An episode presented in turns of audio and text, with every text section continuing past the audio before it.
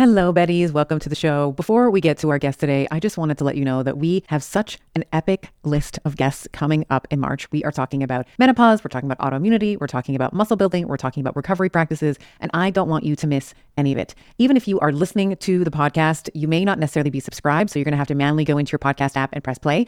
I would love for you to hit that subscribe button so that you are getting the podcast as they are released. It's going to make me oh so happy to know that you are a subscriber of the pod. You are officially a Betty in the Bettyverse. And of course, you are never going to miss an episode and be the first to know when it drops. Thank you so much. Clean up your diet. That would be the first thing. The second thing I would suggest is to go gluten free. Not because I think that gluten is the devil, but more so because it increases gut permeability. And there is a high likelihood that you have some sort of GI problem lingering under the surface, even without any like gut symptoms. Mm-hmm. So by removing gluten, it can help reduce the inflammation and help keep at least what's in the gut, hopefully in the gut, not permeating into your body, triggering other types of immune and inflammatory responses. Welcome back to the Better Podcast with yours truly, Dr. Stephanie Estima.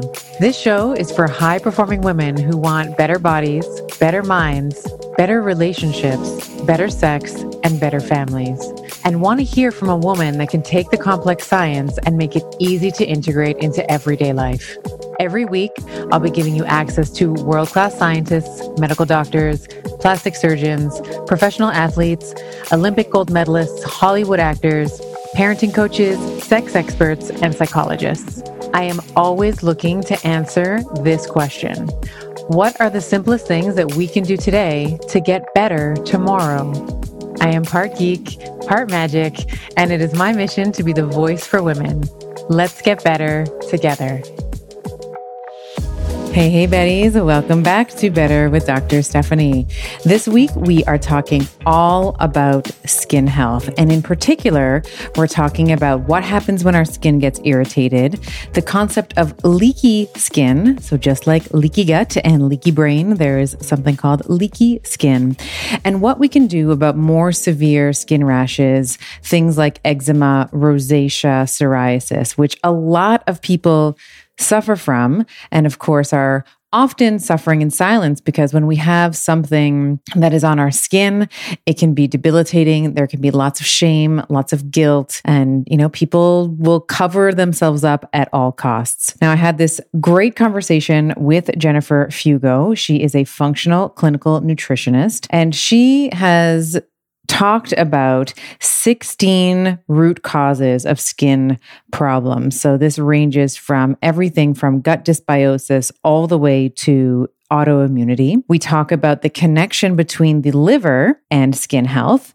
and how there may be leaky guts and leaky skin that coincide with each other. And we talk about some skin diet principles. So we talk about what are some things that we can be doing from a nutritional perspective, what are some things that we can be doing from a stress management perspective, and much, much more. And Jen is such a wealth of information. I really enjoyed talking to her. And as we move into the winter months, if you do have a skin issue, it often tends to get exacerbated in the extreme. So either in the wintertime or in the summertime. And Jen describes her own story of eczema and the impact that that had on her life, and then why she was able to really begin to focus on bringing awareness to eczema, psoriasis, rosacea, all of the things, and then some of the ways that we can begin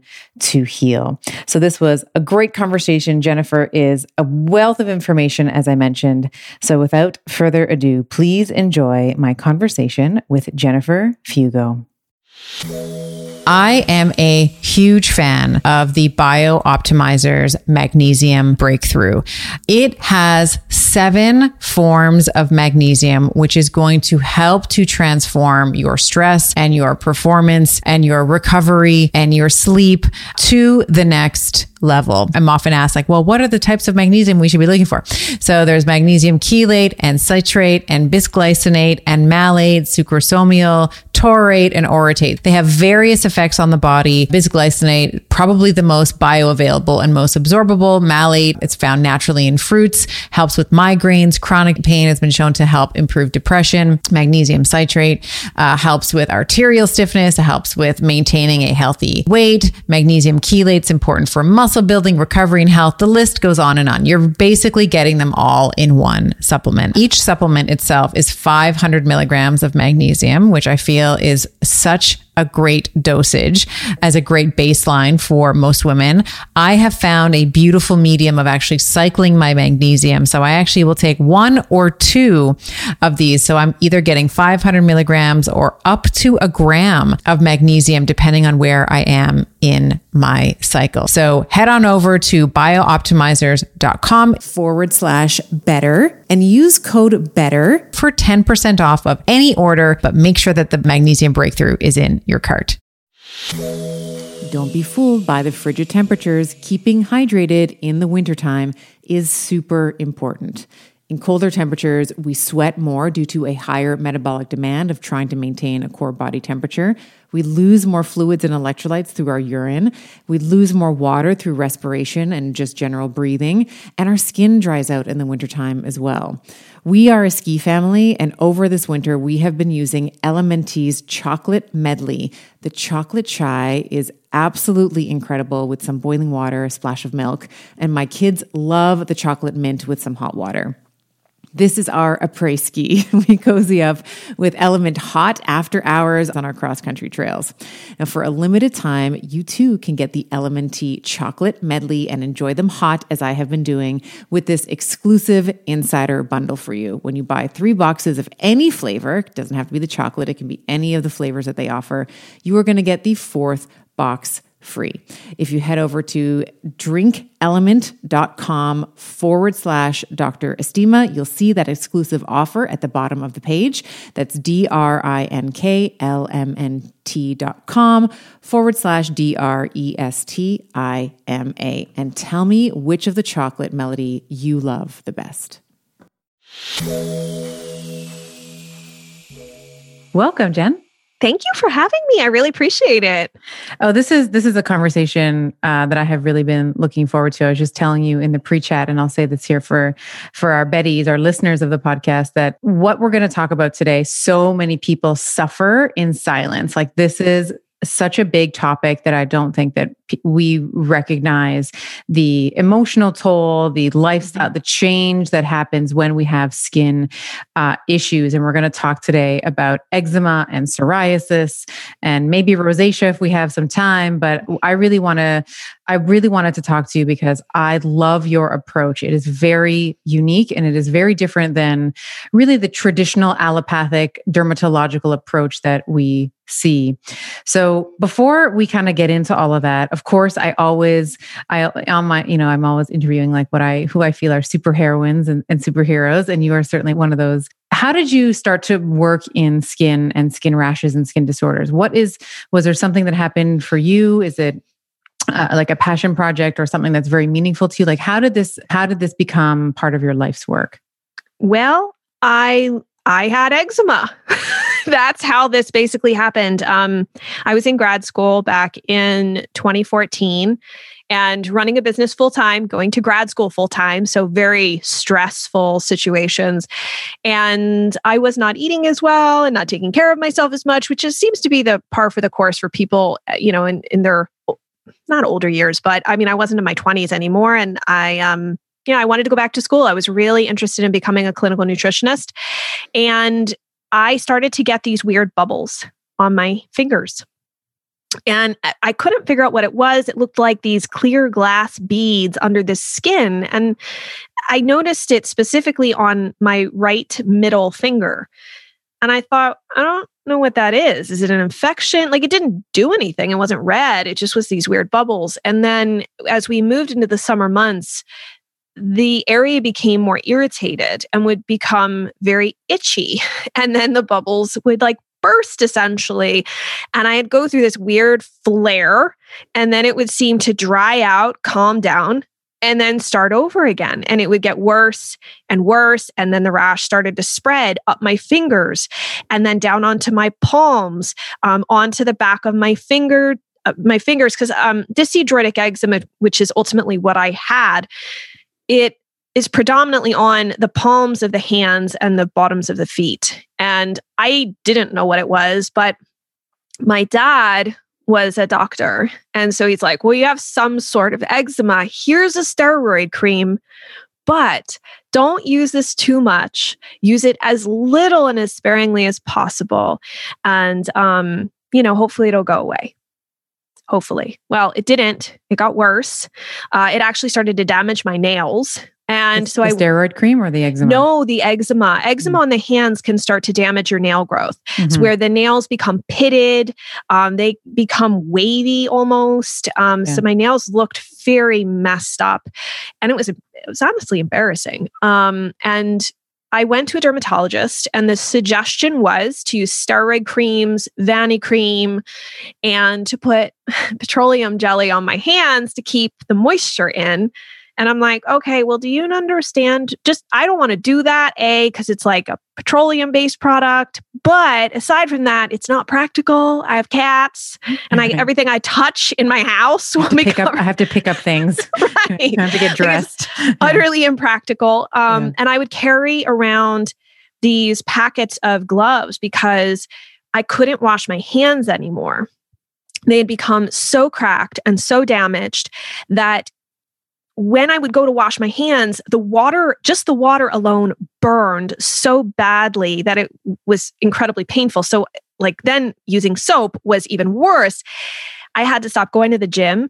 I had to stop cooking without gloves on. Um, I used to teach cooking classes. That had to stop because people, let me tell you, people look at you real funny if you are making their food and your hands don't look very normal right. and healthy right. with healthy right. skin.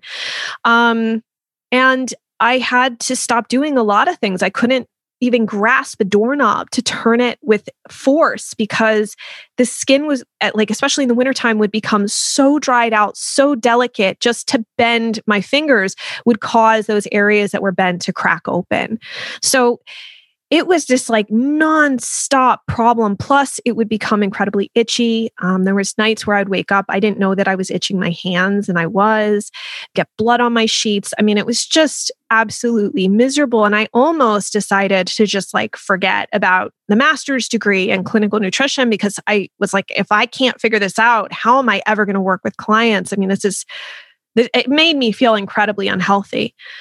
So my husband you know, like you were saying about how it's a really dark place. I was in a really dark place. And thank God mm-hmm. for my husband because he had said to me, look, you know, why don't you act like you're your own client and see if you can kind of look at this from a different perspective? And I looked up lots of remedies. They did not work. Mm-hmm. Sometimes it would make things worse. um, I bought a lot of products off of Amazon and from Whole Foods and all sorts of nat- anything natural I could find. Some kind of helped, some didn't do anything. And I felt very frustrated, but as a shot in the dark, I put together this crazy protocol that I would never, ever, like now with all the information I know, ever give clients. People always go, What did you do? I'm like, No, I'm not even going to tell you because it would probably wouldn't work now. But it took six months. The flares slowly stopped. Um, it took another almost six months for the skin to completely clear up, and then my nails began to grow out correctly. I have had a handful of flares between that point and now. Um, my worst was last year when I decided to add a lot of resistant starch to my diet, and that made my eczema Look, we were just talking about don't identify with your disease. And I'm just like, yes. my eczema. Um, but it, it caused my hands to flare back up.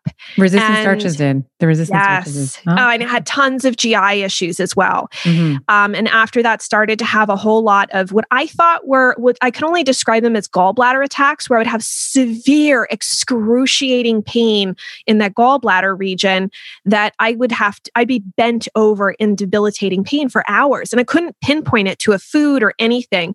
Um, and upon having stool testing, I discovered that there was actually a couple infections and other things. So I've been working on that for the last year.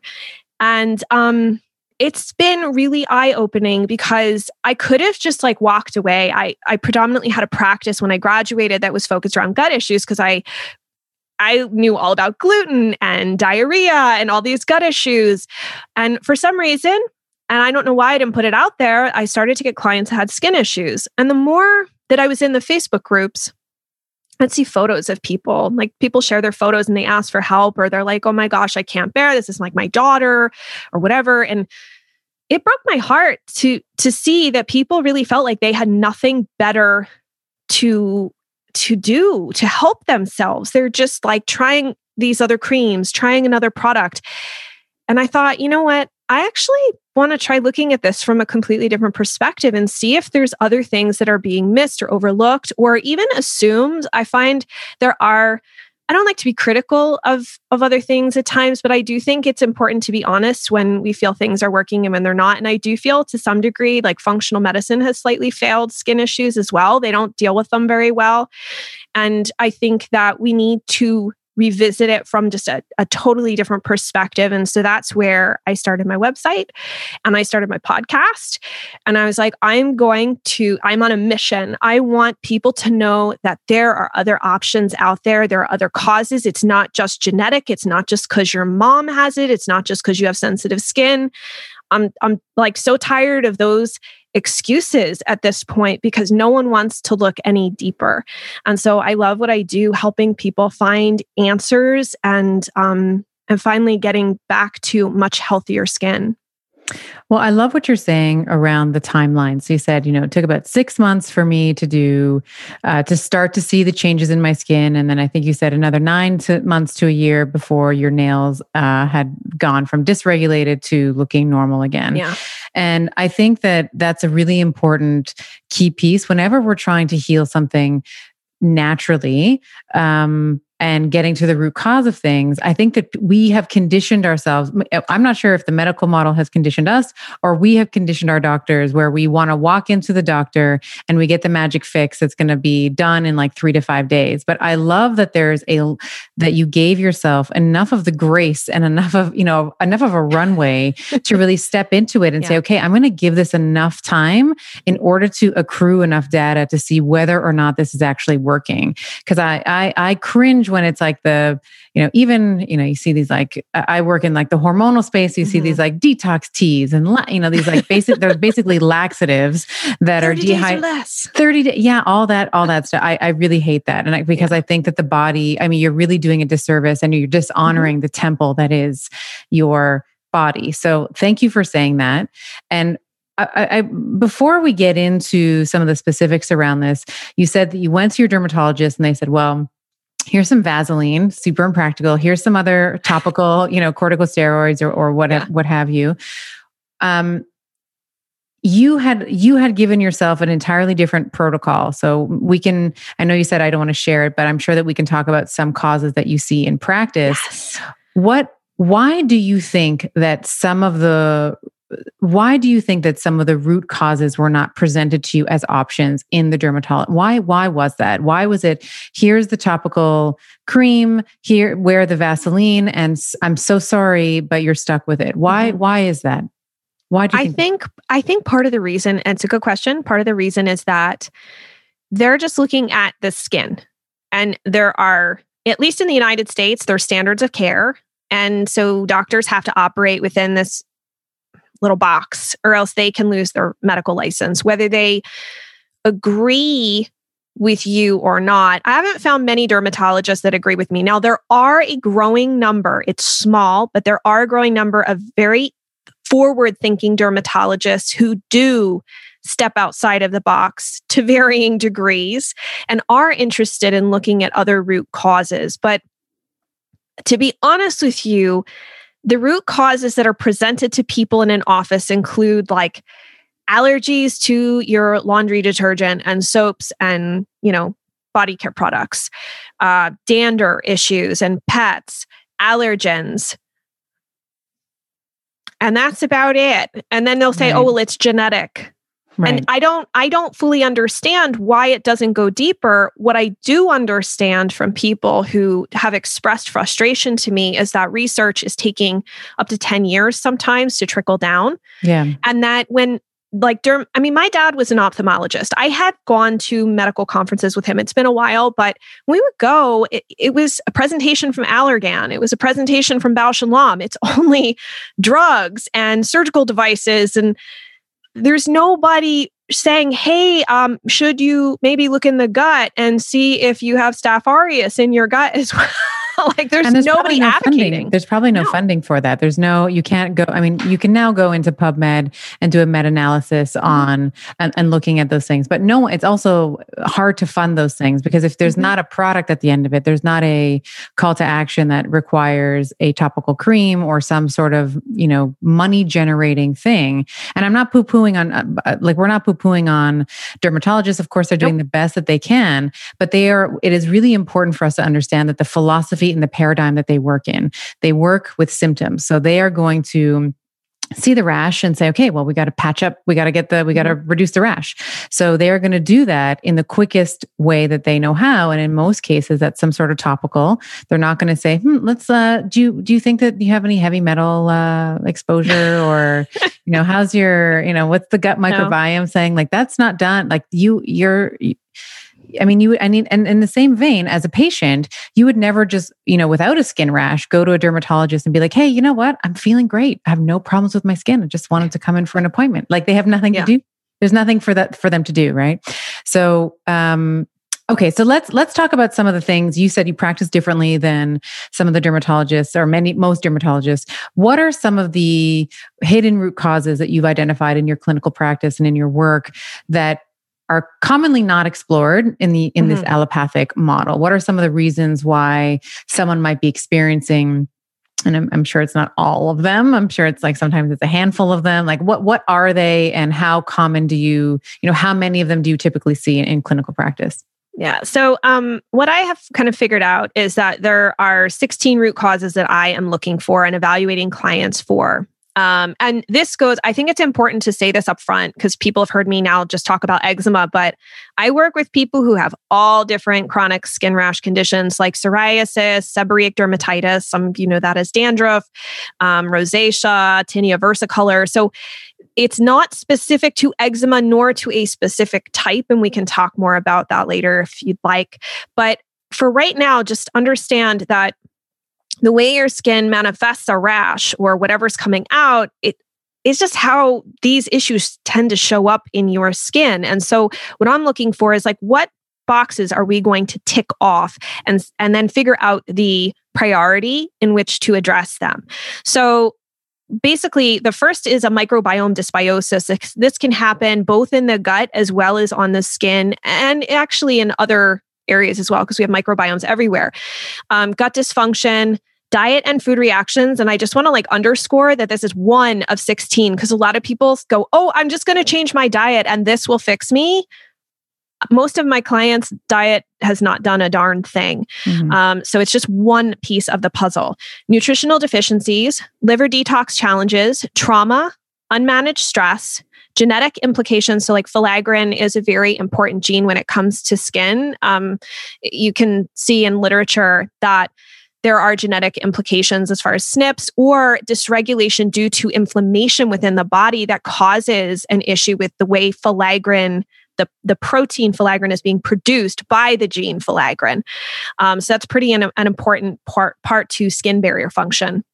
There's thyroid dysfunction, hormone imbalances. So you could look at blood sugar regulation as well as sex hormones, autoimmunity, drug reactions. So, drug reactions can actually trigger skin issues. Uh, for example, I worked with one client who took Remicade, and that actually triggered her psoriasis. Wow. Um, and there's actually some blood pressure medications that can do that as well. There's it's really interesting. So I like that's why I like to dig and ask what happened when you this actually started. Um, mitochondrial dysfunction because we need our healthy little power plants up and running and providing energy for cells to do what they need to do. Heavy metals, environmental toxins are certainly a factor, as well as environmental allergies, especially pollen allergies, um, especially if someone presents with more of a histamine picture where they also have asthma. um, a lot of itching, that kind of stuff. Um, I really want to dig into their allergies. Hives as well. Would hives be in there too? Oh yes, yes. Mm-hmm. Okay, great. So let's let's double click on a couple of them that you said there. So you talked about liver detoxification. Uh, you talked about gut dysbiosis. Mm-hmm. What is the relationship? I'd like to explore and maybe unpack a little bit of the relationship between the gut, the liver, and the skin. So let's let's maybe start with liver first, uh, and then we can move into the gut. So how is liver health related to skin health? Liver health is related to skin health in that your liver has very specific biochemical pathways that require certain nutrients in phase two detox in order to operate. So this isn't about doing a liver cleanse. I don't actually. This isn't recommend. juicing. We're not talking about no. juicing. We're talking about actual the actual pathways yes. of detox. Yes, yes. Your mm-hmm. liver, and actually, I this is not my phrase. It's Chris Masterjohn's. He said someplace that your liver is not a fish filter, and mm. that is correct. It is not mm. a fish filter. It does a lot of different things. And so between phase, there's a phase one um, that's, of that's liver really detox. Funny, actually. it's not a fish filter. It's, it's like a, a huge organ. If you actually look at it anatomically, this big fish filter on the right side. That's so funny. I'm sorry. Continue. No, it's okay. It's good. Yeah. You know, it's a good like graphic in your yeah, mind. Like, like okay, visual. Yeah, good visual. So, um, you have phase one, and then I imagine that there's a waiting room between phase one and phase two. Hmm. Phase two requires very specific nutrients in order to run. And just for the sake of this conversation, we'll just talk about one pathway because this is actually an action step that your listeners can take as soon as they are finished uh, listening to this podcast. So, the glycine pathway is very important because it handles salicylates. So, a lot of times, if someone finds out that they're sensitive to salicylates sal- or salicylate rich foods, the reason is that their glycine pathway is overwhelmed. They don't have enough glycine, they don't have enough B6 to handle it. And so, they react to salicylate rich foods, causing eczema and eczema flares. And so, the glycine pathway is really important because it handles all these toxins. It deals with solvents in your um, surrounding environment. But what I came to discover through doing a lot of organic acid testing was that oftentimes when gut dysbiosis was present, there was way too much benzoate. There was way too much hippurate in the system, which indicated that there was this high load passing down the glycine pathway. And I started to think, well, why was I ever told to recommend, um, you know, glutamine? I don't really notice such an improvement or not in using it or not using it. So I just stopped making that recommendation and started asking people to add in glycine and noticed um, that people reacted much less or herxed or detoxed, whatever you want to call it, much less by adding in glycine. And it got me thinking that there was this really important thing we need to do before we start addressing gut issues, which is support your liver. Correct. So when I started working with skin clients, I did the same thing naturally because I realized, like, hey, they have a gut issue potentially, or we know that from testing. So let's actually add glycine in. Well, I found that by adding in glycine, those skin clients were much less likely to flare. And so it is always possible, anything that you choose to do especially with your skin, you can flare from it. I'm not going to lie. I like to be very upfront and honest with people, especially about the length of time it's going to take to get things done. But you can flare. And so you need to prepare the liver because that waiting room between phase one and phase two starts to get packed. If you've already been dealing with a huge load within your GI tract of bugs that are really unfriendly to you, and you're, you know, like I don't even know. I mean, a lot of people have tremendous dysbiosis, unfortunately, even if they don't have GI symptoms. Right. You can be silent. And that's actually another important thing. Like you can have a lot of gut dysbiosis or even hyperpermeability mm-hmm. of the gut and not mm-hmm. actually mm-hmm. know it right yes. and it's just sort of like the I, I forget this it's like the last straw that breaks the camel's back mm-hmm. there can be some other stressor that you're adding on and then we start to see the skin and you're like well what is this and you may not even connect it you know anatomically or physiologically to the gut but it is or mm-hmm. to the or to the liver so it's important uh, you're making an important point here i just wanted to agree with you yeah yeah absolutely and that's where i was like okay wait if the, liv- the glycine pathway is overwhelmed and it can't handle what's already happening, then let's see what happens when people do. Like, I've had clients where they're like, oh, I did a candida cleanse and my skin got so much worse. And I realized that it was because the liver can't already handle these pathways, can't handle what is already going on. And now you're going into what's essentially like a, some sort of kill protocol, throwing even more toxins into the system that your liver has to deal with. And it's just like, whoa, Nellie, I cannot do this. This is too is much too already much. on my to do list. Right. I have too much. And so you've got this packed waiting room and your liver's like, I got to do something with all this. And it just starts pushing it out. And so you Mm. start to, you know, our, our skin is a detox pathway. So that was one, I don't, you know, I, I kind of learned this from practice that you have to make sure to support the liver before you start going into addressing these gut imbalances, because otherwise with skin issues, the skin is so the the balance of it being flared and not flared it feels very fragile and people become very afraid too to go into a flare because it be, it can be so debilitating Mhm. so that's why i suggest that people and it's a really easy thing to do. You can get some glycine powder and you start taking about 3000 to 5000 milligrams once to twice a day. And that might sound like a lot but it's not. It's actually not. Um, actually you know a lot of times i'll recommend now foods. They have a canister. It's really inexpensive. And um, i think three milligrams is three quarters of a teaspoon Oh, nothing. and it's That's it's a nothing. sweet Mhm. uh, it has a slightly sweet taste. You can add it to a little bit of water, swirl around, and drink it. And um, I I would say with B6, you have to be careful because you can overdo it with B6 supplementation. I would say um, just not knowing anyone's particular situation, you know, probably staying somewhere around five milligrams a day, maybe 10 milligrams might be like if you're not working with someone, that would probably be okay to do on your own. Beyond that, you want to really work with a practitioner to make sure that you're not overdoing it with B6. Right.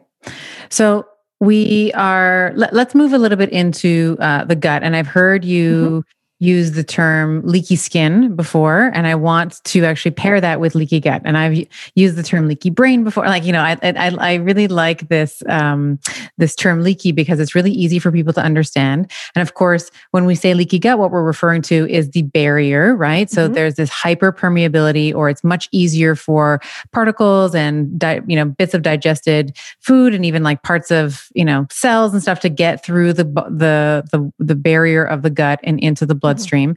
This is also true of the integrity of the skin's barrier. So can you explain the relationship uh, between leaky a leaky gut or problems with hyperpermeability? And we can also tie in Mhm. gut dysbiosis here and as well as leaky you know a leaky skin barrier Yeah. So the first time I ever heard of leaky skin was when I was doing this research myself. And it was actually on uh, Sarah Ballantyne, the Paleo Mo- Mom's Yeah. website. yeah, yeah. So it's not my term. Um, and but it, it is really accurate for what essentially happens. So if you recall, we were talking about those root causes of skin issues, and I mentioned filaggrin, which is a gene. The gene codes for a protein, which is also called filaggrin. And so filaggrin is similar to I always like to call it like the mortar mix between the cells. So if you imagine, and this is sort of the same for your gut, there it's one cell layer thick, whereas our skin has multiple layers. However, just for example's sake and simplicity's sake, imagine that you're looking at a brick wall. And with a really nice brand new brick wall, you're going to see this really beautifully pointed mortar mix between the bricks. So it's very solid. It keeps the bugs out, the ivy out. It's really nice and and and um, perfect with time where we start to see this leakiness is when that mortar mix degrades and bugs can start crawling inside the building. Ivy can get in you get all sorts of stuff rain etc and we no longer have this really strong barrier. And so with filaggrin what happens is that some people a small number of people that we are aware of have a genetic snp that causes them to produce poor quality filaggrin poor quality mortar mix Exactly. Exactly. Mhm. But I know what someone's going to ask because they're going to go, well, wait, how do I get tested for that?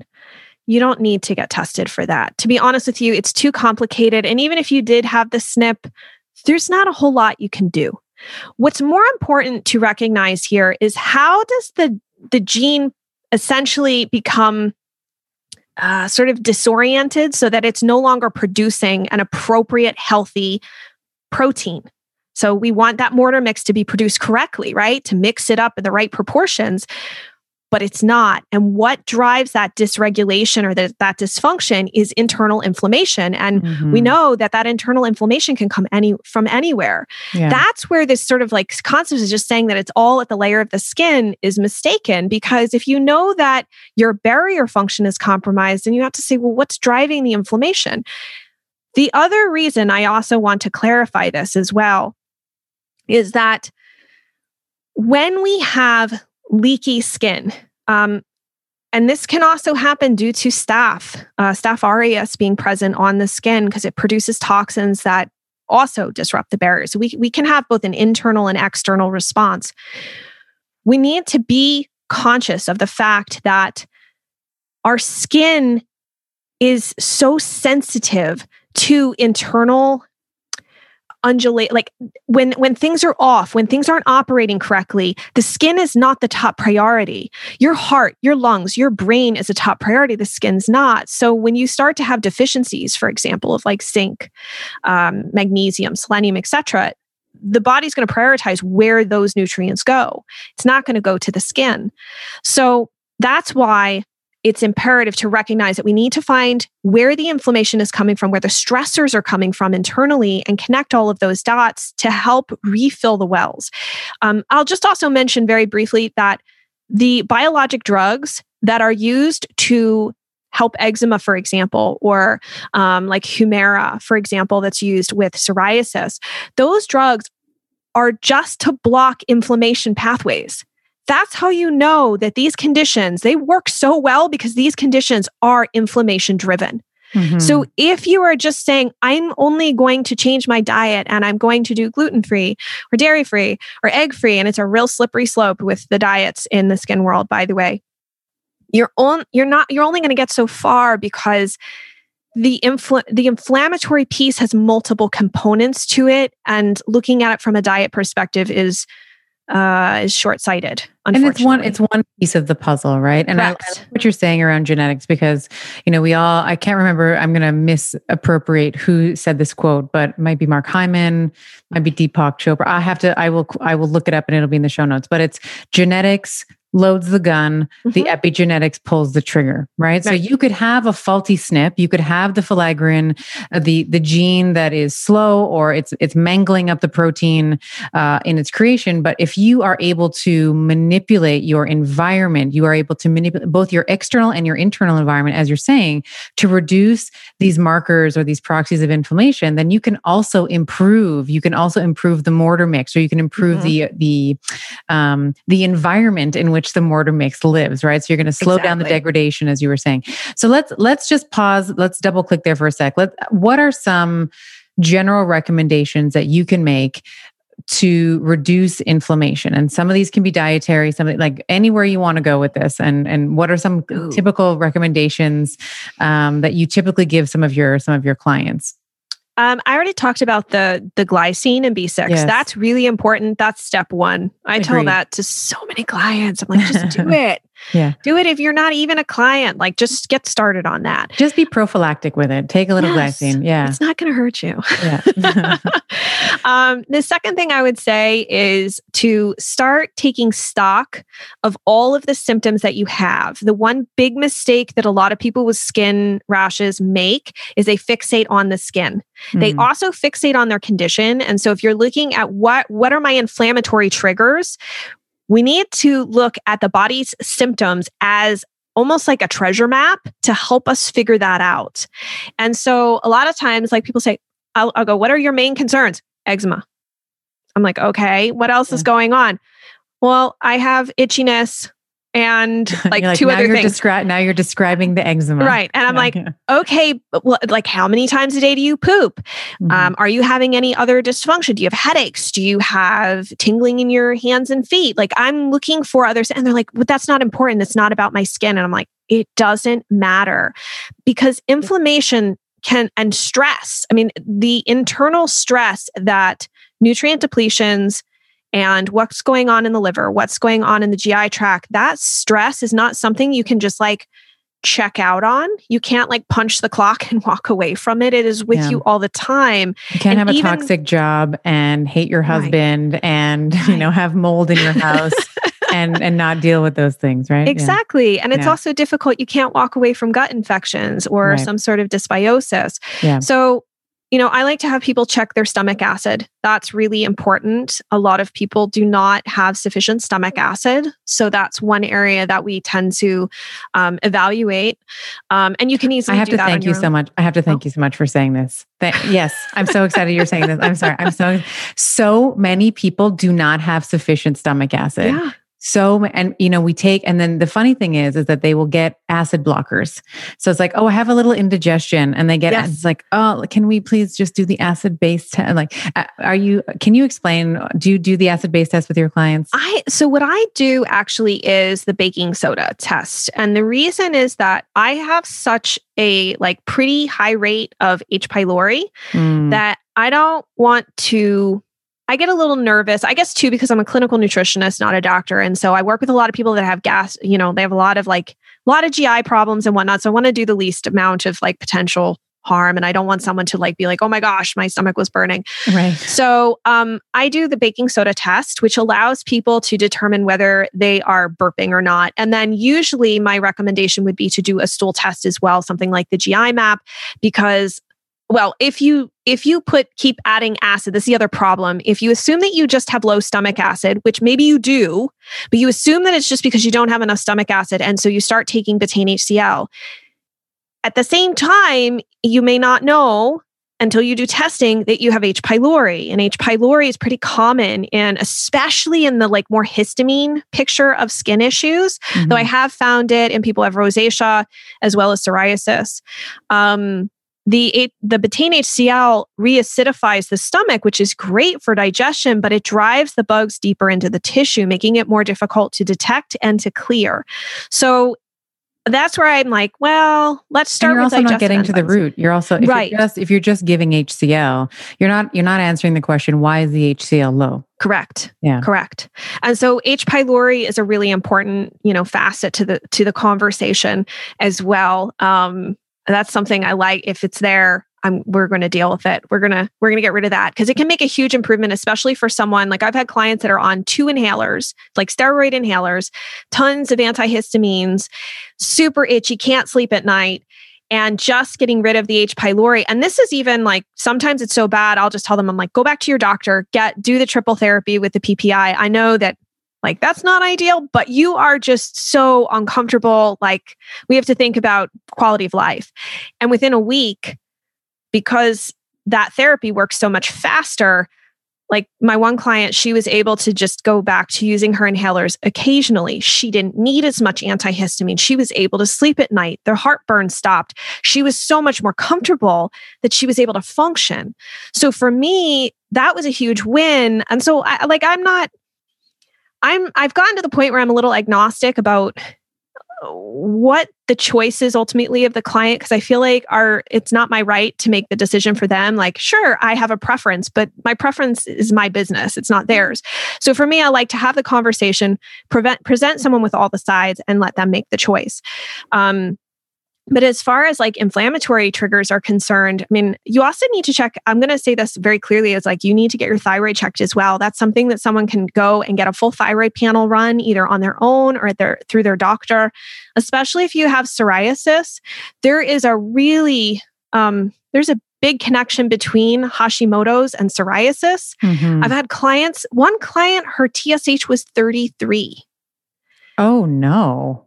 Yeah no one had ever checked. Wow. So it's it's important to recognize that that's it's like her thyroid's like flatlined. Wow. Yeah. Okay. Yeah, it was a big deal. So mm. um, I always like to see thyroid. Um, and I also think, too, if you can go back to your regular doctor, because a dermatologist is going to be uh, probably not going to run blood labs and regular labs and, and you. you. know and the other thing with thyroid and this like kind of getting back to the conversation we are talking about with standard of care is they're only also going to run a couple of te- they're going to run the tsh they might run mm-hmm. t4 t3 maybe reverse t3 and that's it like you're not going to look at the antibodies you're not going to look mm-hmm. at the peroxidase so those things also get missed and to your point about standard of care because it doesn't actually change getting that information in an mm-hmm. allopathic model is actually not going to change they're probably just going to give you synthroid or they're probably Correct. just whatever medication um, that they were going to give you anyway. So this is also important to understand. We'll do. We haven't. We did a little bit of thyroid uh, on the podcast. I do. I do want to do a deeper dive on thyroid. We have not actually. We have not peeled that onion yet. um, but yes, I like what you're saying around the uh, getting the thyroid uh, checked as well. Yeah, I would definitely get the thyroid checked, and I would also go back to your doctor if you've never had labs run now is the time to do it. I know you might go, I don't understand why it's my skin. It's like I look fine otherwise, but your skin is very nutrient hungry and it requires that all the other like thyroid, it requires your thyroid, for example, to be operating optimally. Your thyroid requires nutrients. So if your thyroid's not operating optimally, then your skin will at some point probably take a hit. So that's why we want to keep in mind that nutrients are super important. Inflammatory markers are important. And even just getting like like a, a, comprehensive metabolic panel, um, a complete blood cell count. You could ask them for inflammatory markers like CRP and a SED rate. Maybe they'll do it, maybe they won't. Um, I always love to ask for vitamin D, vitamin A, folate, B12. Um, you know, hopefully they'll run ferritin. Like that's usually like my minimum ask. Mm-hmm. And if there's other options, if they're open, I'll tr- you know try and get like homocysteine and whatnot. But again, it's what the doctor feels comfortable with running, unless you're going to pay out of pocket. But that really helps us look for other sources of uh, stressors, essentially that could be contributing to this inflammatory state, or where certain circumstances are preventing the absorption of these nutrients. Um, so it's just it's a complicated it is a complicated picture. And i, I wanted to mention because i like i wrote a little note to myself here to go back and and answer this question. I apologize for everybody who's listening going oh my gosh i have 16 problems. You, i have you do, 16 of those you, things you do not have all 16 problems. I I know it took this long to say this, but um, you do not have all 16 problems. Usually people have anywhere between three to five of the 16 that I mentioned. Mm. Sometimes it might be a little more, um, but it's important to recognize that you're not this huge mess. And it's also not to look at the list as like, oh my gosh, this is a mountain in front of me. I don't know. How. It's to go, wow, there's all these other things that I actually have to explore that yeah. no one ever shared with me before. So try to find that positive, open approach to recognizing that there are potential issues in front of you that you can do something about. I am incredibly bullish on sauna as a therapy for recovery, heart health, and overall aging well. I personally decided on an infrared sauna from Sunlighten because of the range of far wavelengths and near infrared wavelengths that it offers. Saunas help with detoxification and rejuvenation to rid your body of toxins. It helps with heart health by improving circulation, reducing blood pressure, and helping keep the arteries supple. It helps with muscle recovery by easing the tension and soreness to recover faster. And of course, stress reduction. With the warmth and the relaxation of sitting in a sauna, it's crucial for hormonal balance and achieving a state of well being necessary for a strong physique and a strong mind. If you visit sunlighten.com slash better and use code better to get a discount. That is sunlighten, S U N L I G H T E N dot com slash B E T T E R and use code better at checkout. And I think the other the other piece of that too, and I'll say this, I only say this half jokingly. It's like you only have 16 of them if you are in professional school. Because when I was in professional school, I was like, oh my God, I have Graves' disease. Oh my God, I have Addison's disease. Like every time we learn something, new, I'm like, that's me.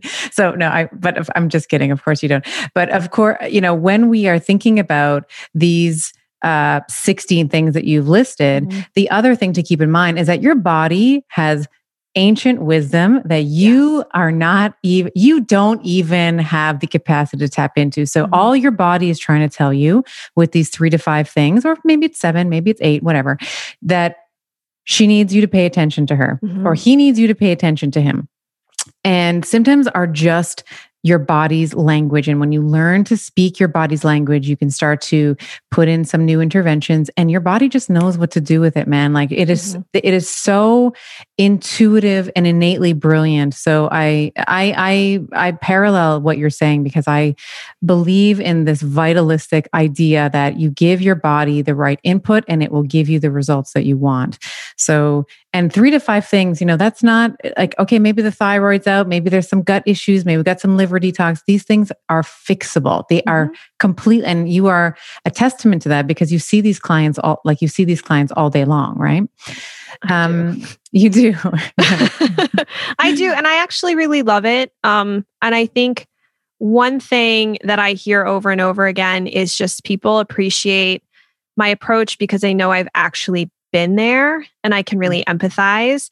And I don't judge people for their choices. Like if they continue to use a steroid cream or if they're on a biologic, I'm not going to be like, shame on you for making that choice. I, I'm, I'm not it's not my journey you know mm. i don't know what it's like to be in their shoes i know my experience was a living hell mm-hmm. and so i first but i didn't have eczema all over my body i don't i didn't have psoriasis cracking all over my feet to the point where i couldn't wear shoes so each of us has our own experience in this and i think for anyone listening, especially if you don't have skin rashes, but you know someone who does, just understand that it's very difficult for you to fully understand the level of suffering and shame that comes along with these types of rashes. Um, it's you feel very alone, even if you feel like people do accept you.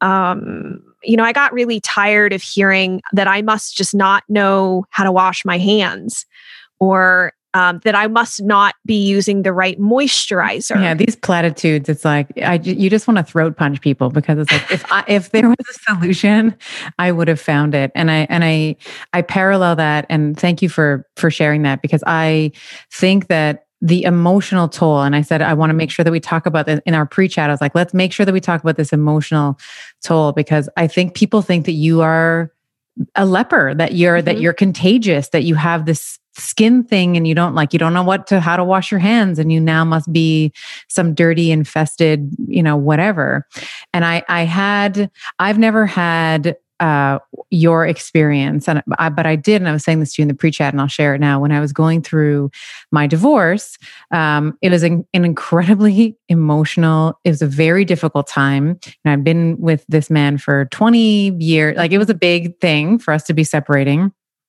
and of course, you know, full load of patience, right? Like, you know, from like seven exactly. to whatever in the evening, seven in the morning to whatever it was, four or five in the afternoon. So full day of patience. And then I started developing this like rash, this ocular rash around my, like my eye looked like someone had punched me and it was like scaly.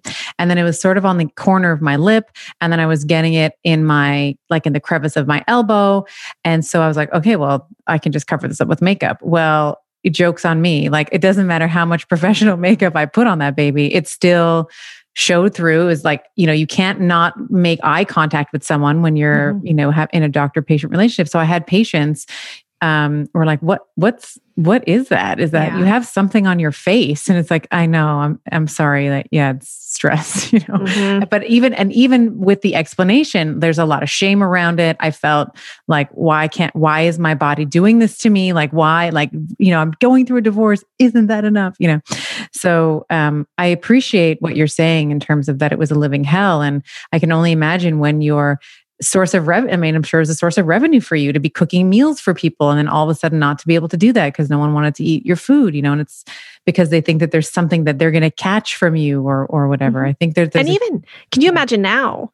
Like now, everyone is so obsessed with being clean yes. that pe- I mm-hmm. know from my community that people have they're afraid, so they're constantly washing their hands. So that, especially if you have rashes, that makes worse. Or hand so, sanitizer, if you and hand to, sanitizer, yeah, yeah. yeah. Um, and so I just wanted to just make sure too that um, I have some like one of the reasons I like to talk about the emotional side of things is because there actually is a pretty significant um, suicide association with skin issues. So just understand that. And I'm sure that there is with acne and such. I don't really work with acne, um, just more with a lot of these rash issues. But, like, for example, there was a JAMA dermatology study, um, and they did this review and meta analysis of 15 previous studies.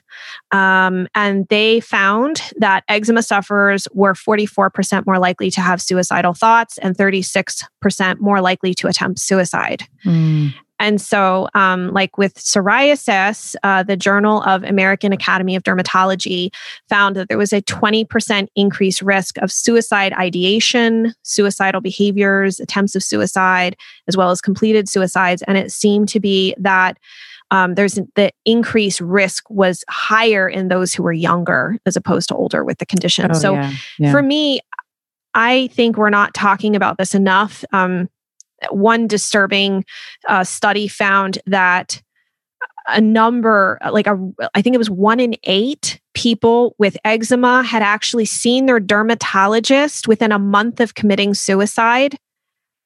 And they were never i mean if you ask people who have skin issues if their dermatologist has ever asked just how are you doing? How are mm-hmm. you emotionally coping?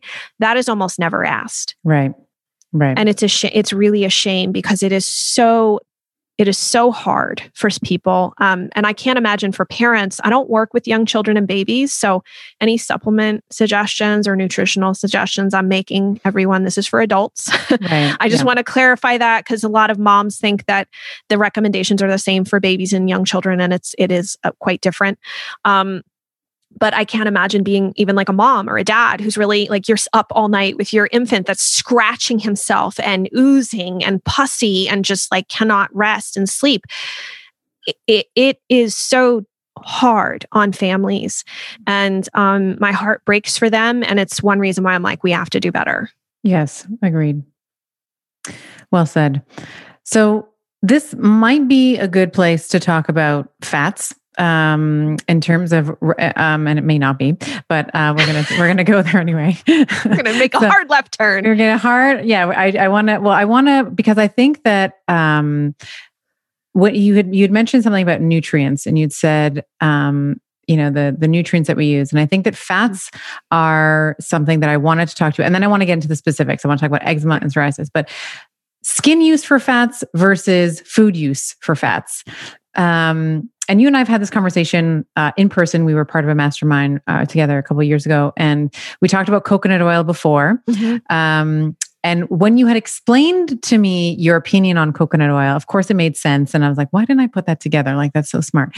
And then, of course, after having that conversation with you, I've had a couple of makeup artists tell me what their thoughts on, you know, that coconut oil is very, uh, you know, clogs the pores, mm-hmm. uh, very comedogenic.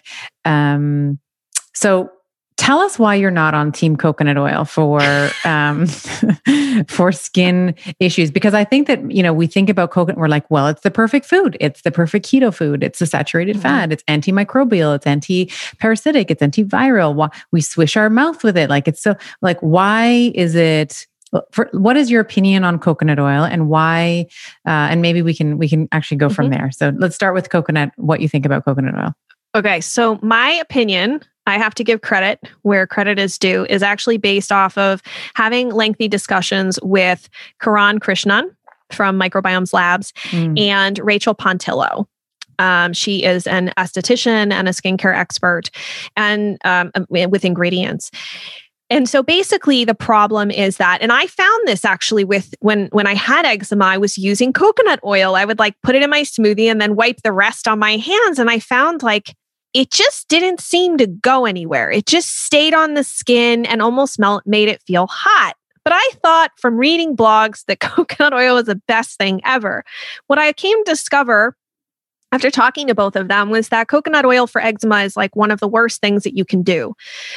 The reason is that coconut oil is so saturated that it can't really be well absorbed through the skin. So that's problem number one. It'll just sit there like almost putting, you know, Rachel described it to me as like almost saran wrap over top of the skin. It can make it feel really hot and smothered. Um, the other issue is that it's way too antimicrobial. With eczema and also with some of these other skin issues, there is a dysbiosis of the skin, right? So the microbiome gets slanted in some way that's not really to its benefit. And so by putting something on the skin that's super antimicrobial, you're wiping out all of the good bugs along with the bad bugs. And unfortunately, bad bugs tend to come back much quicker, quicker. And with eczema specifically, we always have to worry about overgrowths on the skin of things like staph aureus or strep. Um, there are a few instances where I have softened this stance a tad in that I will use, like, if a client complains of rashes in areas that are known yeasty, I'm putting this in air quotes for those listening to this, known yeasty issues um, or, or red flags. Um, or I know that they have a fungal issue going on due to testing and a really in depth case review. Um, I may ask them to use coconut oil topically as like a 45 minute treatment and then oh, wipe oh, wow. it off. Mm-hmm. But that's it. It's not going to sit on there. Um, so, like, say, for example, for anybody listening, the red flag areas for yeast are areas that sweat um, or fold over. So the eyes of the elbows, the the kind of like inside bend of the wrist, the un- underarms, under the breast, um, especially if you have any folds of skin around the abdomen, the groin, and the feet. Those are all red flags. Also, the back of the neck where we sweat in the nape of the neck. Mm. If you have rashes there, I'm not saying 100% that yeast is the issue, but it should be like, hmm. On your differentials. It, yeah. Yeah. So I was like, yeah. Hmm Hmm. So we should consider that. Um, and so, in those instances, I think coconut oil is okay. Uh, some people with psoriasis have told me that it's been a game changer for them and really helpful. But I have an article on my website that has so many comments from people who have eczema who realized after stopping it that it is it was actually making their skin worse. Right. And there's also because of the excessive use of coconut oil, I have more clients that are developing coconut allergies. So you might actually be having an allergic reaction to the coconut oil, which feels like a flare, but it's actually the coconut oil itself. Okay. So that's really useful. And I remember after our conversation, I had a tub of coconut oil and a tub of olive oil. Uh, and that's like my moisturizer. So my grandmother, this is how she used to moist, she would take her makeup off with olive oil and she would always say like, listen, you're never going to get anything in the store that's as good as olive oil. Like it's the, and mm-hmm. my grandmother, both my grandmothers on both sides of my family, excellent skin. So I was like, okay, I'm going to do the olive oil. And then I adopted the coconut oil because of the coconut oil is the magic oil you know mm-hmm. it's the everything oil um, but i believe it was at, shortly after our conversation that i was sitting down having my makeup done by you know, some woman and she's like, oh my God. And she was talking about the, you know, I was telling her I use coconut oil. She's like, you are going to clog up your skin. and all the women that I like, the models that I use that use mm-hmm. coconut oil, we always have to like do this thing before, like this like peel or whatever, before the makeup is applied. I was like, okay, I'm a vain woman. I will listen to these, I will listen to these experts. Right. So I, now I primarily use olive oil as like it's my post bath, you know, kind of moisturizer. And, you know, you just can't get any, in my opinion, you just can't get any better than, I mean, I'm sure there's, maybe you have a, an opinion on olive oil or um, things that are not coconut oil as, as moisturizer. Do you, is that useful for the general public with, you know, men and women with eczema, psoriasis, or does it really depend on the person? It can be. I think it depends on the person. So some people find that olive oil can be helpful. My colleague Jennifer Brand, who does, I send all my um, pediatric requests to her. She finds that for some reason olive oil in young children and babies actually is exacerbating, so she doesn't recommend it anymore. Um, I prefer like jojoba, which is really mm. close to the natural sebum that our skin produces. However, for those of us that live in more wintry environments with snow and cold temperatures like you and I both do. It's not, it just doesn't feel like it's heavy enough in the wintertime. So, agreed, um, agreed. Yeah. So, you know, sesame seed oil can be helpful. Some people prefer avocado oil. Um, there's a lot of different options out there. Emu oil is another one, sunflower seed oil. Um, and so there's some research behind some of these. Others, it's just like trial and error. But I, I should clarify that if you're buying a product and say you have eczema and there's coconut oil in the ingredients list, especially if it's pretty high up, you probably want to stop using that product as well. Right. So almost do like an elimination, not a, not mm-hmm. a diet, but an elimination of the product and see if Correct. the symptoms start to resolve or at least am- ameliorate in some way. Yep. Yeah. Okay. So we've been kind of dancing around eczema and psoriasis. I want to, now I want to dive head first into the deep end. What is eczema? And I actually want to contrast this with what psoriasis is because I think people just conf, like they conflate the two. It's like, oh, it's some sort of skin rash. Both of them are red. So let, let's talk about what eczema is. And we were talking in the pre chat about all the different categories of eczema, not necessary that we go mm-hmm. over them. I mean, we can kind of name a couple of the big the big ones. Um, but like I was saying, we were saying in the pre chat, like the label, as you were saying, it doesn't really matter, right? Like mm-hmm. what it is doesn't like what the label is, is almost irrelevant. It's really what you do with understanding you have some sort of co-infection or there's some something else going on in the background that's causing this flare up in, in the skin. So let's start with what is eczema and how, and maybe how it's different from psoriasis. Cause I want to, I want to do a deep dive into both of those. I would say eczema is more of an inflammatory skin condition where you're looking at redness, sometimes itchiness. Uh, it actually presents all, in different ways. I will say that, um, but typically redness, some sort of itchiness. You can also have dryness and scaling, but it's usually pretty limited to like maybe a thin layer on the skin and you'll end up with like flakes everywhere. Um, and a lot of times, like if there's a more histamine picture, there could also be swelling. Um, you could have almost like a hive type presentation. Um, and sometimes you just feel like your skin is kind of inflamed. Um, it can be that you'll have a spot one area and it'll just impact like for me it just impacted my hands. Mm-hmm. other people it could spread. Um, it can spread to your face. And, and that's the other thing with eczema. One hallmark is that there tends to be the this dysbiosis of the skin specifically with staph aureus so that's something you have to be aware of and making sure that you are not recontaminating your skin, especially if you are experiencing skin infections often, is to make sure that you are cleaning, you know, using clean bed sheets. You're not um, scooping your hand into tubs of cream and infecting your your moisturizer.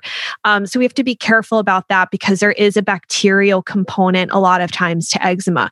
Um, but oftentimes it's just treated with steroid creams, sometimes an antibiotic. And then if it doesn't work, then you're looking at biologics and potentially immunosuppressants. So and I've read that it's um that it can be there's some theories around it being an autoimmune disorder because it sort of follows this, you know, flare up, outbreak, and then remission and then flare up. Very much like if you think about hashimoto's you know there's yeah. a flare up there's a you know there's an out there you know there's puffiness there's you know what have you and then there's the healing and then there's a remission. It, would you agree with that or is there different like in terms of the different categories of the eczema some may have more autoimmune lineages others are more bacterial in in their lineage as you were mentioning? So you know what's funny? In the beginning i used to think that it was probably more autoimmune now, I think because I've worked with so many clients, I rec- and I'm seeing so many patterns underneath, especially with dysbiosis. Um, I think part of the reason we don't understand the flare cycle is because we've had such a disconnection between what's happening internally and what's happening at the layer of this uh, on the top of the skin. Right. Um, so I don't know. My feeling at this point in time this recording. At the time of this recording. Time yeah. of this recording, my feeling is that it's less autoimmune. Whereas I whereas I feel and the tendency within dermatologists is to feel that and believe that psoriasis is more on the autoimmune spectrum. Um, so for me, I'm looking at histamine issues. I'm looking for dysbiosis underneath the surface. I'm definitely looking for these liver detoxification challenges.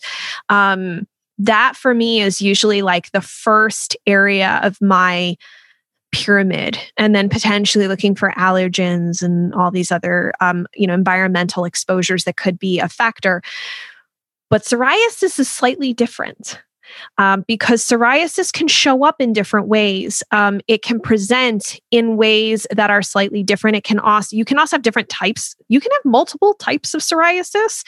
Um, I think I believe too. I've worked with people who have had multiple types of eczema at the same time. To me, I'm just like, okay, you have eczema. Just tell me where it is. Tell me what the sensations are. With psoriasis, you're looking at typically plaques. Um, sometimes you could have like guttate psoriasis. Um, some people have like plaque psoriasis. Some people have scalp psoriasis the thing with psoriasis is, and this is oftentimes misunderstood, is that there are very distinct connections between your liver health and psoriasis. So when someone tells me that they were diagnosed with psoriasis, I'm like, oh, we need to see what's going on in the liver because you have an increased risk of developing non alcoholic fatty liver disease. And that is a big deal. So, you know, and there's the increased risk of Hashimoto's and thyroid problems. So for me, I think it is important to know what you have. And you you know a biopsy can can be helpful at times determining or differentiating between eczema and psoriasis. But knowing what you have can also help with like oh let's look in this corner let's look in this corner because we want to make sure that we're covering all of our bases. The point in do, you don't want to just fix your skin at the end of the day, what you were saying is we want to come back into balance as a whole. This is an opportunity and invitation to really pay attention and tune in. So if we're only going to go, oh, I just care about my skin, but we don't care about the rest of it. Like if we have a heart attack, then what exactly are we doing? So that's why right. it's, it is important to look at all the other connections that could um, that are potentially related to the condition that you have. So with psoriasis, it's not uncommon to see low stomach acid. It's not also uncommon to see H. pylori. You can have skin dysbiosis. It's not always a problem, but it can be. You can have staph infections um, with psoriasis as well, which you you any of the listeners need to be aware of. Um, but a mm. lot of times, the itchingness, if you have itchy plaques, that is a red flag that you have gut dysbiosis. Because if you've got bugs inside the system that shouldn't be there, the itchiness is usually the sign of that. Right. Um, the other thing I will say is that there is research that has been shown that a lot of times people with psoriasis may have lower stomach acid, thus causing protein putrefaction within the GI tract and those putrefaction products. So, so, you know, for example, for anybody listening going, what is she talking about? Our gut likes to ferment. The bugs like to ferment starches. That's good. They produce short chain fatty acids, which are helpful for your skin, for your gut, for everything. It's really good. Beauty sleep. Yes, exactly. yeah. And so the problem is when proteins aren't digested appropriately. So if there's a train wreck at any point in the GI tract, everything else from that point forward will be a wreck because there's no backup system. So let's say, for example, you don't have enough stomach acid. Right there, protein digestion is compromised. It gets down into your small intestine the enzymes are only going to do so much. They're not going to do the job at all, anywhere close to what stomach acid can do. So eventually, these bigger, partially digested proteins end up in your large intestine where your bug community is. And they start eating your proteins. Was anybody ever opened a package of meat that sat too long in the refrigerator? Hmm. It smells pretty rank. Mm-hmm. It's bad. Mm-hmm. and that's what's happening inside your GI tract. And so the byproducts that the bugs produce from the protein are called put they're putrefied and they're not good for you. And so what we know is that about within about an hour after eating that meal, 50% of those putrefaction products are actually in your bloodstream. So this underscores the necessity to make sure that we're righting digestive function. Um, and also, like I said, the thyroid, you have to get your thyroid checked because there's a there's a pretty big connection there. Um, and we know that yes, there's an inflammation component to this, but you know, again, the conventional treatment could be possible steroid creams, could be light therapy. Um, there are biologics as well um, that oftentimes people use. Um, I believe there are some possible immunosuppressants um, most of my clients don't even go that route. Usually it's like, well, should I take Humira? Should I not? Mm-hmm. Um, so there's like vitamin D and retin, like retinoid stuff. Yeah, there's there's a lot of different factors to this. Um, you also yeah, I mean, we could go down so many rabbit holes with this, but um, I would just say that if you have psoriasis, list out all the symptoms you have. Also, ask yourself if you ever had a strep infection because strep can actually trigger guttate psoriasis. And it is really common that clients not only had strep in the past and they're like, oh, yeah. And then like six months later, I, I had my first outbreak, or a month later, I had my first outbreak.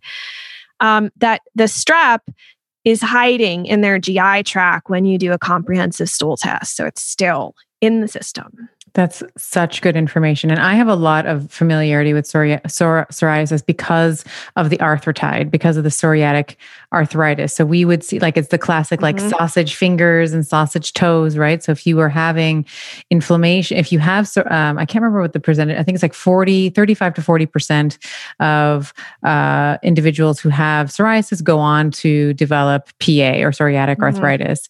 And again, when, when it now turns into an arthritide, it is going to destroy the capsule. So the capsule gets destroyed, the tendons that attach into the capsule gets destroyed, and then, as you were saying, um, they're at a higher risk for other conditions like CVD, like cardiovascular disease. There's other things that you know, mm-hmm. depression, and, and, we were talking about suicide rates as well.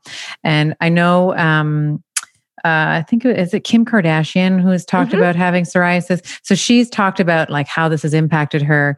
Um, so we've talked about some you know things for amping up gut uh, liver function with the glycine. What are some best practices for someone with with psoriasis? Is there some best practices or general recommendations for psoriasis care that uh, or for ameliorating some of those symptoms that you might uh, recommend? Or is it really getting in front of a uh, you know doing the gi um, looking for strep looking for mm-hmm. some of these things? What, what are some best practices that someone can do that's been maybe dealing with this for a while and doesn't know where to start I would definitely say consider doing a comprehensive stool test, not Viome. I don't know if I'm allowed to say that. You're allowed to say it, and I'll agree with you. Please don't do Viome. Yes. Like there, that is such a. I so in I, I think because I've been a patient before, mm. I'm very sensitive to um asking people what tests they'll pay for because I recognize they're out of pocket and they're expensive and yeah. then supplements cost money. Mm-hmm. And so I'm not a big fan of let's do everything. So let's be efficient with our money. let's be efficient because mm-hmm. this is a long road. It's not going to go away in two months. It's not going to go away for some people. I have some clients that were like a year and a half in. We've made huge dents, but their system was so messed up where we started. So I'm not saying everyone takes that long, but you just have to be prepared for a road ahead. And so, let's be judicious with what we spend money on. And I think if you're going to get a stool test, something like a GI map is a good place to begin. Um, on that test, it will help us identify if there's any pathogens, if there is H. pylori present, if there are issues within the like opportunistic bugs like Morganella. Um, sometimes people have high Staph aureus in the gut, high strep. Um, I mean, I've had clients show up with parasites, although sometimes parasites don't show up on stool tests. You know, that's why it's important if you get a test that offers you a lot of clinical data and you combine that with conventional labs and a really good intake, a lot of times you can figure out what some of those like missing pieces you're like, oh, but based off of this, and you were you were where in India? right. there's probably a likelihood there might be a parasite in there some water in the Dominican Republic. Okay, Ooh, got it. Okay, yeah, and I'll, I'll just say that I know I know Naveen personally, so you know I know his company Viome. I think that he's on the right track. I think that the technology is not quite there yet. Like I've done the test myself. I had the AI spit out, and I was like, "What? No, this is not and and there's also there's an art i mean there's a science to things but there's also an art in clinical interpretation and mm-hmm. i think that you know as much as i you know we talk about ai and replacing humans and all that there's just with with clinical interpretation you need experience and that's not an algorithm that's a human uh, and mm-hmm. i i I believe that now and I and this is this is this is evidence-based medicine. This is what we're talking yeah. about. We're talking about the literature and we're talking about the clinical experience of the interpreter and of course you you meld that with what the patient wants. That's actually what we're calling evidence-based, not a computer mm-hmm. that's spitting out some, like based on some algorithm. Um, so I, I tend to agree with you on I want to get up on a soapbox and clap for you. Yeah. it's important. It's important it because I think people like, hey, we can tech and like in five years, self driving cars and self driving planes and tech, tech, tech. And I'm all for tech, all yeah. in for tech. But I also think that there is an art to diagnosis. There's an art to differentials. There's an art to listening to the patient. You can't, you're not just like check boxes in an algorithm. So, right. And also, yeah. too, it's about saying, all right, you have these symptoms. Here we have this you know we have this actual testing that shows it you know the problem is you get this 52 page report and i'm like what am I supposed to do with all of this? Like, like this is do like right. And yeah, I've yeah. had clients that had like some really serious like I've had clients show up with C. diff. I've had clients show up with some really weird random thing. I'm like, you need to go back to your doctor. That that's like antibiotic zone. You got to get that dealt with. And it's amazing, like getting that dealt with actually helps get them further down the line. And then now you can just like now you can pop in with the antimicrobial herbs and people are more comfortable. That's what I was saying. Like I, I got to the point where, yes, I understand that there is a, and I'm not a doctor, so you you you all who are listening can take from this whatever you feel, but antibiotics do have a time and a place. And there sometimes someone is so sick, like, are you really gonna wait six to eight weeks for your protocol to hopefully, fingers crossed, work? When they're suffering, they can't sleep, they can't work, they're miserable, they have no energy. Like at a certain point, you have to say what what's best for this person to help mm-hmm. them start really feeling better and getting back to a more functional state of being. And then yeah. we can do all these other things. But as to your point also about the AI, I've had clients that'll come and they said, "Oh, I had a, a food sensitivity test." And then I did uh, this, you know, stool panel I bought off online. And I'm like, okay, I can't do anything with these. And they're like, well, okay, why not? I like I figured I got all this done. And I'm like, I can't, these are not clinically relevant. And unfortunately, they spent all of their money that they had to do this on tests that actually weren't helpful. Mm-hmm. So that's why you want to be careful. We don't need to do all the tests. We just need to like really be judicious and do what actually will be most helpful in this moment. And then, you know, through I agree with you. Like through having that clinical experience, like you can kind of listen to someone and go, wait, you know what? I actually understand what's going on here. This is where we need to look. Mm-hmm. Um, so those are my great. Thoughts. I love that. So let's talk. I know uh, you said the diet and elimination diets mm-hmm. are, you know, not the be all and end all, and we should not focus on that. But are there general principles that we can be thinking like uh, and maybe not even just applied to people with uh, you know eczema and psoriasis but if we are thinking about how can we promote whether it's prophylactically or reactively a you know the healthiest skin that we can. Uh, we had touched on uh, butyrate or we were talking about short chain fatty mm-hmm. acids. I assumed we were talking about butyrate. Yes. Um, so we talked about butyrate in terms of its ability to communicate uh, with the skin. It helps with you know it helps with gut permeability. Like what are some general diet principles that someone like what are so we've talked about glycine, like some actionable things for the listener. If you have eczema, mm-hmm. psoriasis, you get hives, you know, whatever it is, what are, or, or, or, nothing, or nothing, yes. you know, what are some principles that you would like to see people implement in terms of promoting skin health? First of all, clean up your diet if you eat a lot of junk. I, I think that go- needs doesn't need to be said, but it's amazing. I do apparently still need to say it. Mm-hmm. So clean up your diet. That would be the first thing. The second thing I would suggest is to go gluten free.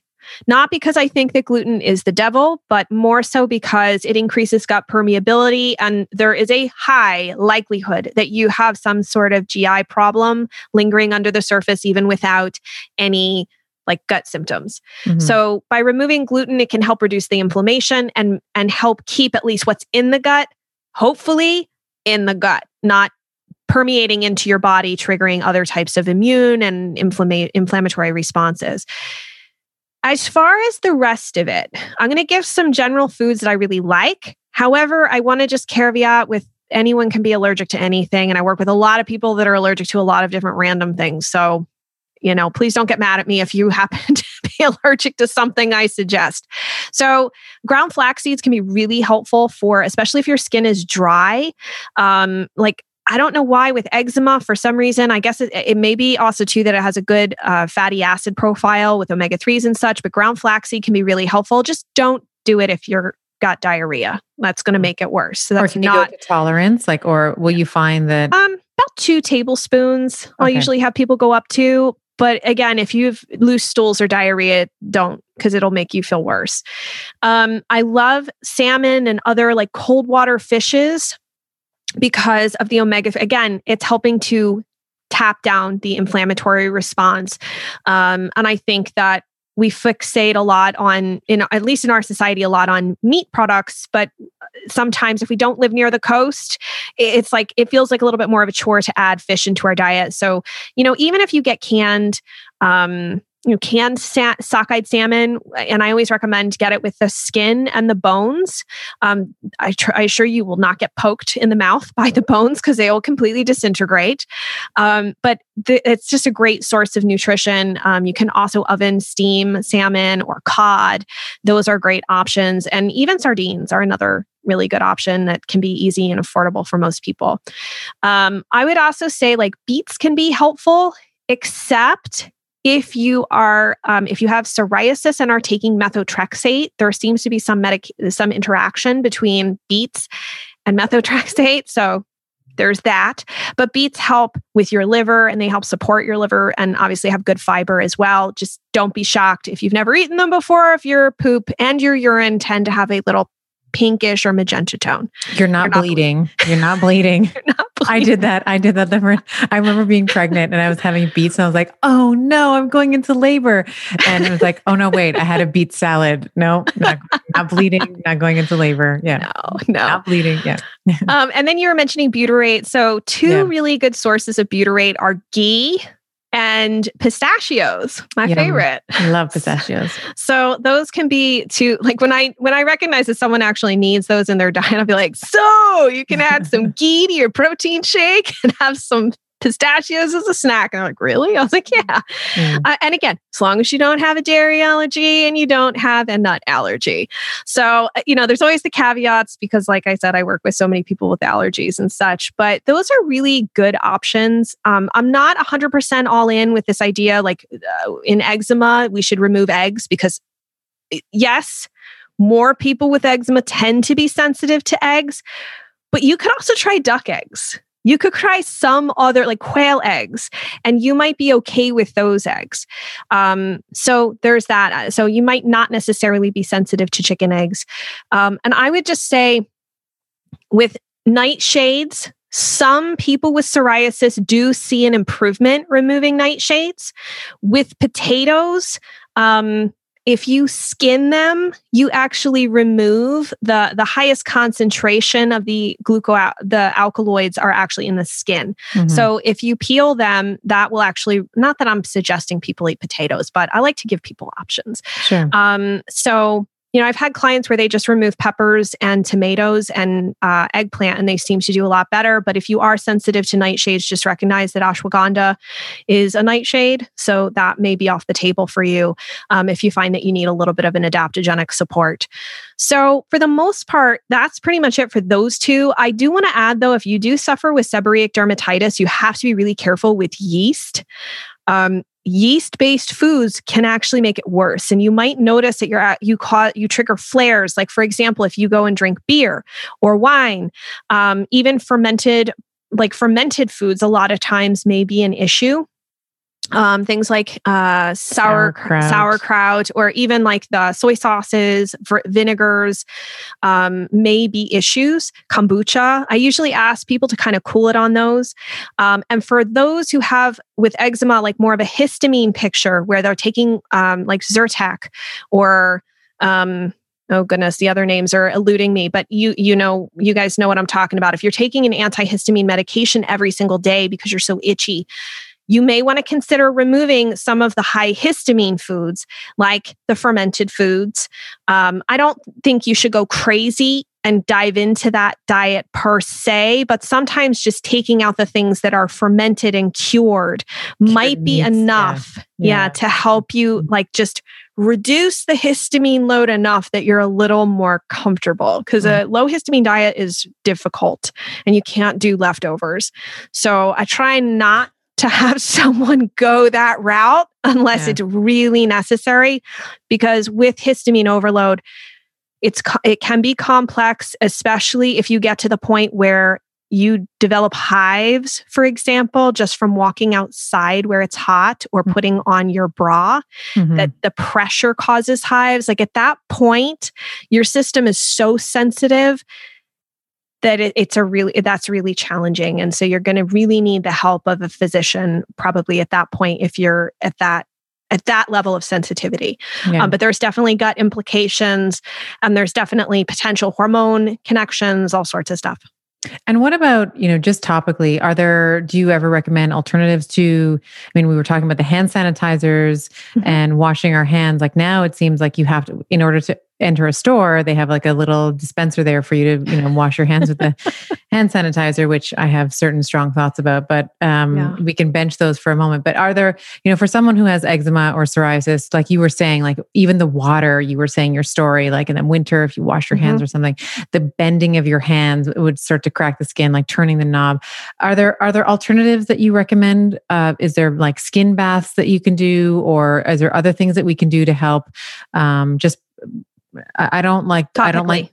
Yeah, topically. So not like not the the petroleum based stuff, but is there any is there other things that we can be doing to help with the barrier with the skin mm-hmm. barrier? Yeah, so there's a couple of things. There is a product I'm not associated with a company at all. It's called Indigo Calm Balm, and it's a great cream that includes um, probiotics. Um, you just have to be careful if you're allergic to some of the botanicals in it. That's what you want to look at. Again, allergy people, you got to read all the ingredients. Um, I've found that for some clients, it actually increases their time that they they can go between using steroid cream, which is pretty nice. Um, so that's one option. There are also other indigo. I should say this for psoriasis too, because I think this is important. So, indigo has some very interesting properties to it for people with psoriasis. And so this cream may also be good for psoriasis. There's also some others on the market and on Etsy that you can purchase. And I've had clients tell me that it actually like makes their plaques smoother and less rough and just has has a really improved feel and appearance. So you if you haven't tried that, you might want to give something with indigo in it a, a try. Um, I am a big fan of like zinc uh, creams that include zinc like zinc oxide because we can absorb zinc through the skin um, especially where skin is pretty like when my hands were pretty messed up putting something with zinc in it on those like kind of like tiny little cuts um, and i'm not suggesting if you have an infection that's a different ballpark here. You have to We're go. talking about doctor. the rash. We're not talking. We're just talk right. So if we've got a rash and there are like splits in the skin, but it's not open, not oozing, it's not you know like killing you in pain, that type of thing. You know, you could try out something with a zinc in it that can also really help from um, the layer of the skin and can be absorbed. So that's that's an option. Um, and as far as like baths are concerned, some people like to do oatmeal baths, colloidal oatmeal baths, where you just basically like puree the the oats and then put add it to a bath. You can there's all different types of baths. There's even chlorine, like a Clorox like use Clorox, basically chlorine baths. Um, I always just tell people if you're going to do that and it is an option to help control overgrowth, just talk to your doctor and make sure that it's appropriate for you. And obviously, you don't get it anywhere near your face, but there are implications with that because Clorox uh, is pretty caustic, but you're using a very diluted solution. Um, and some people try apple cider vinegar. Some people will try um, using Epsom salt. Um, I have had some good luck. This was recommended me by, to me by a colleague, Krista Bigler. Um, there's a product called um, Ancient Minerals. I think it's like bath salts with Opti MSM. Um, and so it's this product you can buy on Amazon, and um, it can really be helpful, especially if you've got issues on the hands and the feet to kind of like do a soak. But as far as like, you know, sanitizers, that's really tough. I don't like to use those nasty gels. Um, I use some spray from Dr. Bronner's, but then again, I don't have, I'm sure there's alcohol in it, but I don't have any cuts on my hands.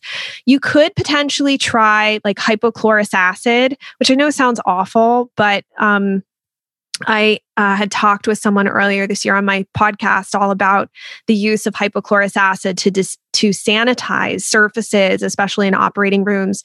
And there are some companies that produce hypochlorous acid products that you could potentially try. And I know one active skin repair, I think they're like they they had something earlier this year that they were being fast tracked for something to potentially see if it could be used uh, to desanitize for for uh, you know the C the virus, Rona, the Rona, the Rona. Yeah. So, um, so there's that option. But as far as if you've got hand issues, like seriously, stop using regular full strength soaps.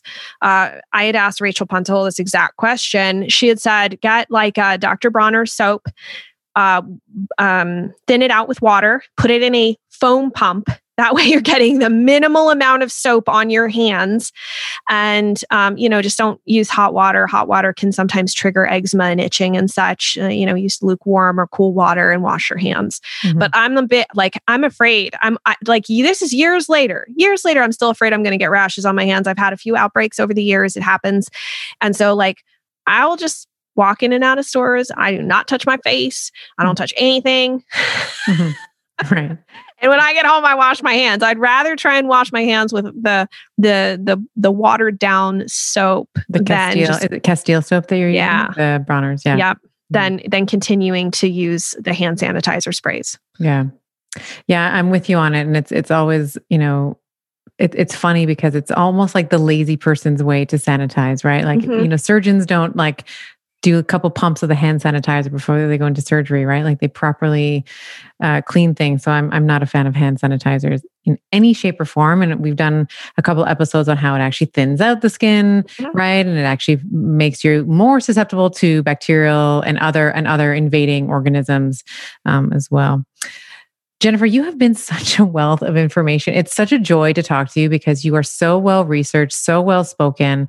And this is, I mean, I've, I've visited like in preparation for our conversation today. I was on your blog and listening to a couple of your podcasts. So if if people want to find you if they want to enter you know work with you or just find out more about the work that you do like plug the podcast plug you know where you are how people can get in contact with you the instagrams the emails like how can people find you I have a website called skinterrupt.com.